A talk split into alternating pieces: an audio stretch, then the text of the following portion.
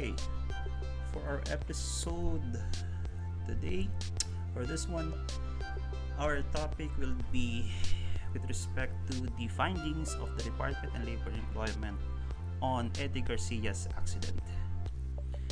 Um, this is interesting, uh, as many of you would have uh, heard or known, unless you live somewhere that does not have any news in the Philippines. Uh, a few months ago, Eddie Garcia uh, encountered an accident on set while doing a taping for, I believe, was a TV show.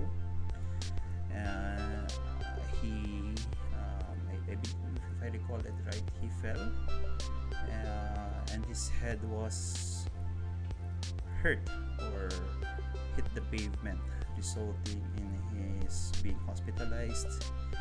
Thereafter, he was on comatose and finally he passed on. Okay, because of a because this is a high profile person, um, there was a lot of media attention, and of course, our the, the Department of Labor Employment was um, quick to conduct its own investigation on what happened with respect to and particularly with uh, labor law compliance since uh, Mr. Uh, Garcia was performing his or her work at the time of incident or at the time of the accident. Okay, so I'm reading this article right now by the Philippine Star uh, online. It's dated September 5, 2019. It reports of the findings by the Department of Labor Employment on the uh, Eddie Garcia incident. I will read the article. Uh, it states in a, in the body, um, and I quote that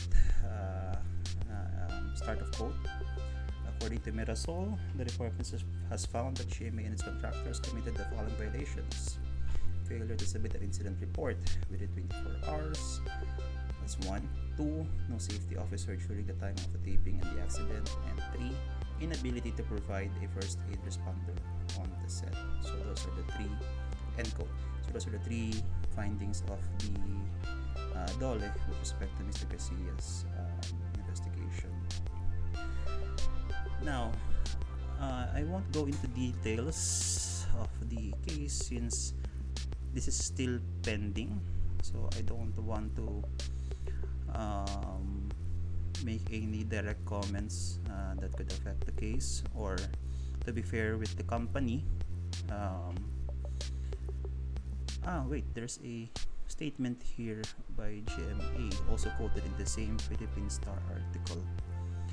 Uh, I'm reading a quote by the news provider which also quotes a statement released by GMA. It states that, and I quote, it has been the network's practice to have medical personnel and ambulance crew on standby whenever the production is executing big action scenes during taping. This has been likewise the practice of other GMA programs. And end quote. So that's the um, statement by the company. Okay, now my concern mainly is with respect to occupational safety and health uh, standards. Again, um, this is not connected to or this is not a direct uh, comment on the Eddie Garcia uh, incident. We're using only it uh, as a jumping board.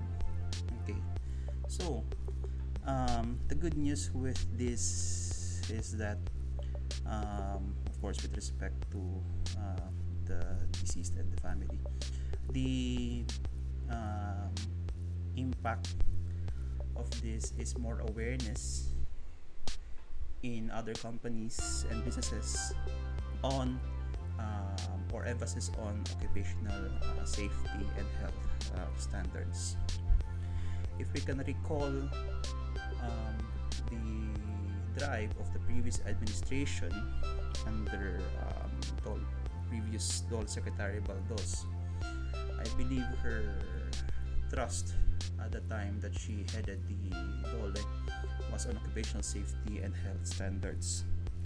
This was particularly relevant since the main one of the big cases that happened during her time was with respect to the Kentex incident. If you recall the Kentex incident, it was a um, manufacturing plant. I believe they were making slippers or other merchandise, and then a big fire happened in that plant, and many people were, or many employees or workers uh, died as a result. I can't recall the details of that incident. Um, I suggest you just um, search it for more information. But the point there is that I believe there were findings of violations with respect to occupational safety and health standards.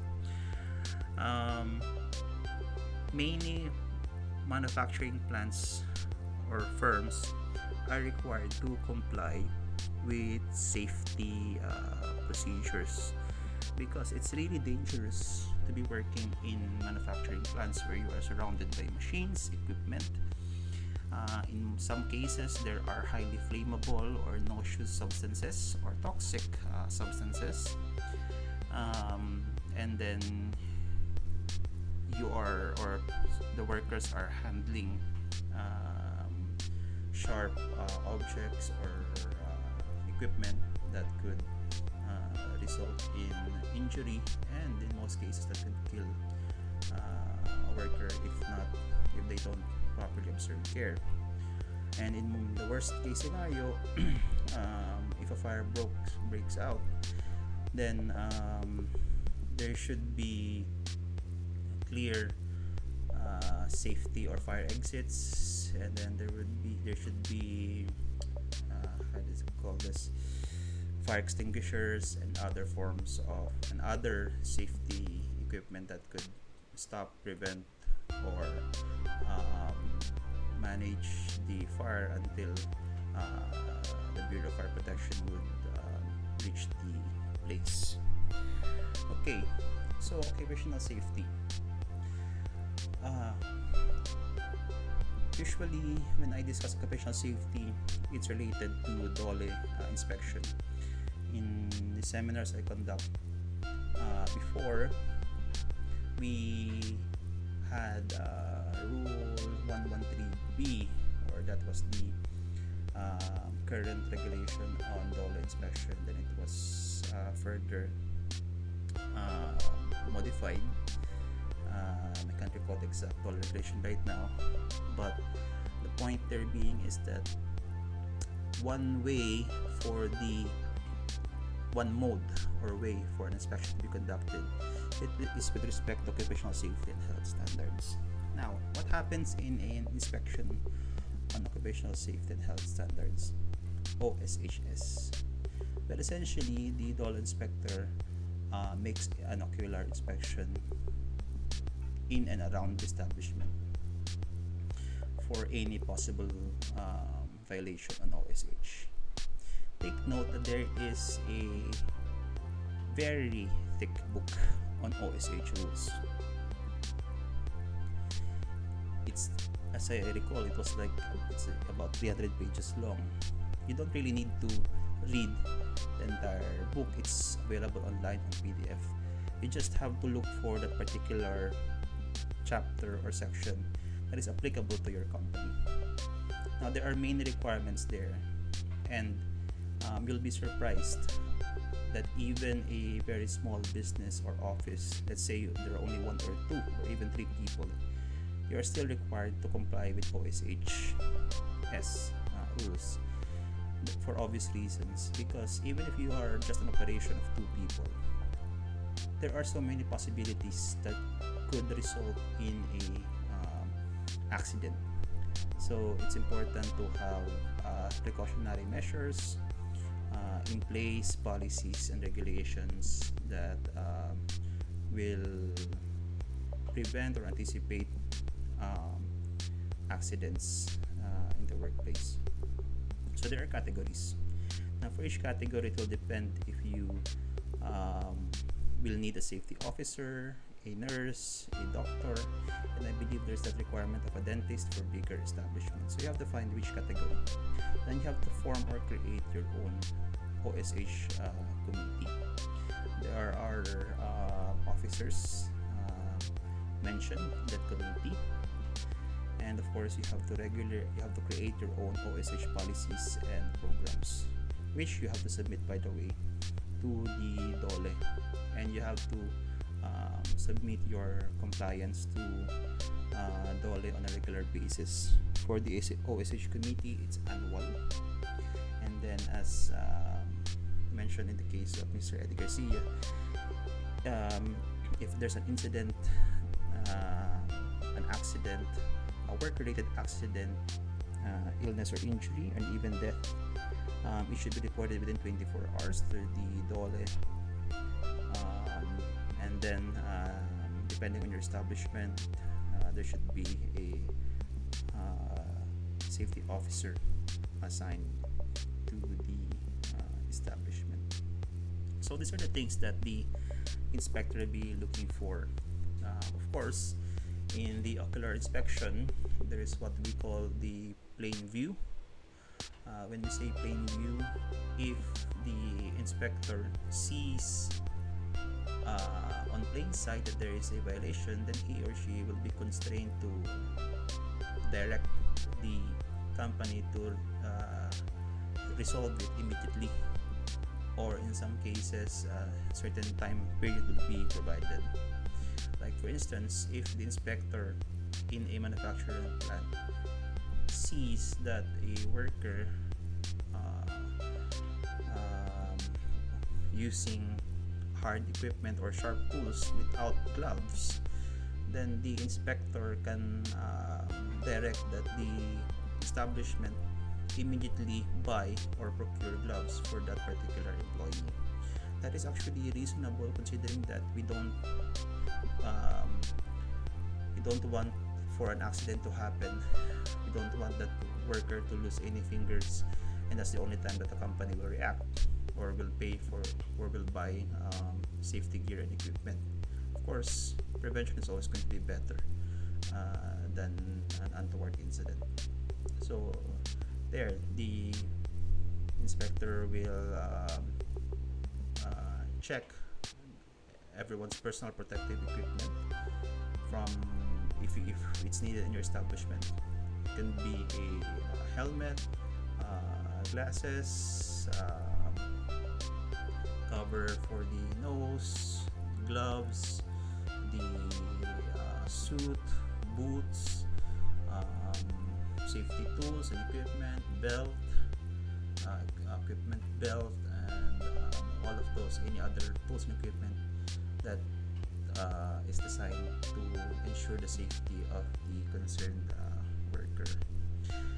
And also, the inspector will be looking around the establishment, particularly on uh, the machines and equipment, and then he or she will ask questions on how it is operated, and then what are the precautionary measures that are being uh, uh, observed by the company to avoid any accidents. Um, the inspector will also look around uh, uh, how to say this on the floor ceilings and walls anything and everything that could uh, be the cause of an accident also if the inspector is very diligent enough he or she can also inspect uh, outside or around the establishment for any possible causes of an accident or injury. Like for instance, if there are scraps of steel or sharp objects that are being dumped outside the uh, factory or plant, if not properly disposed, segregated, or placed in a corner, it could cause an injury to employees who might be walking around not knowing that there are sharp uh, objects on the ground and he or she might step on it. So uh, that could also be something that the inspector can point out. And those uh, areas which have electrical fence or wiring, um, the uh, inspector might also comment uh, on that. Aside from the safety of the workers, that's also a public uh, concern, meaning um, there should be signs, um, warning signs clearly um, informing the public to stay away from, the, from that wire or fence. You'll see that in um, how to say this in electric cooperatives where they have uh, high uh, highly powered electrical um, batteries. Is that the case? Uh, and then there is a fence around it and there's a big warning sign telling the telling the public telling everyone that the fences might be uh, that, that there, there's a high electricity flowing through uh, that area and that might cause uh, electrocution so um,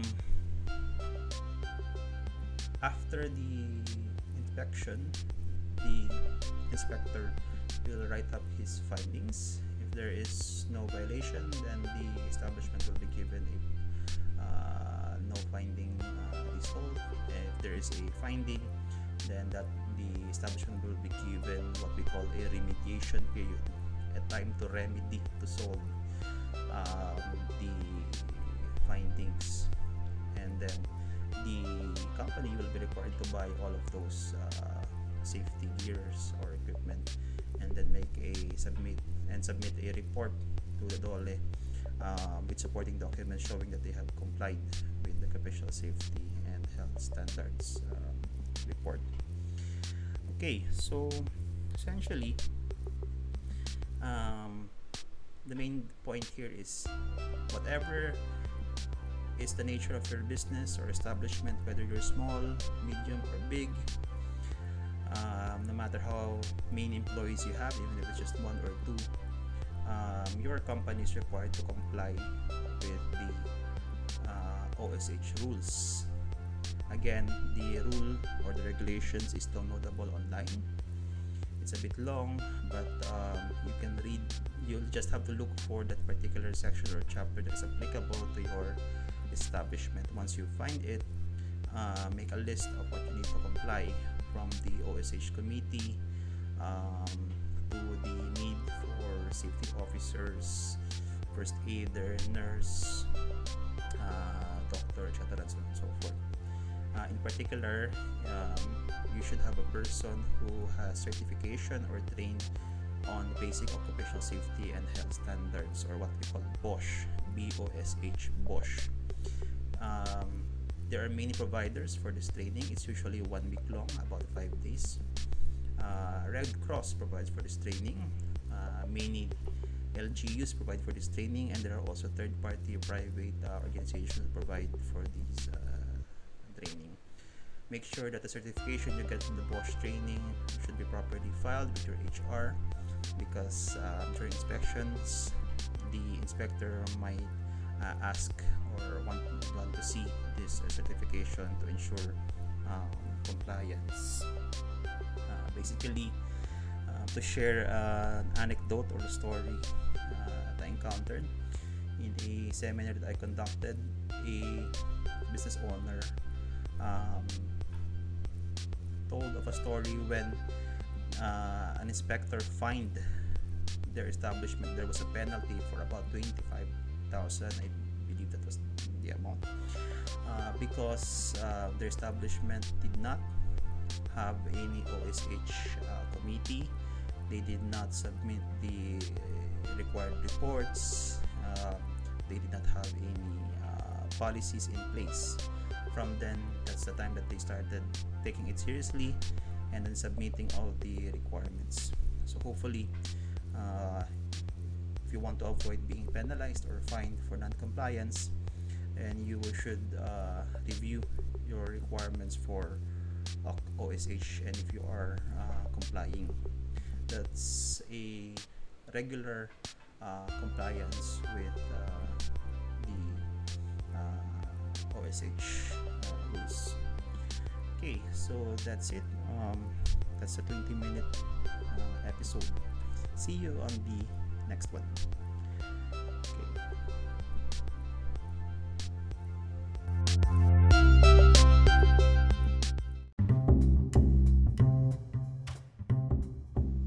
Hi, I'm attorney Jake Del Puerto. Thank you for listening to this podcast episode. If you have any feedback, feel free to send us an email via info at laborlaw.ph.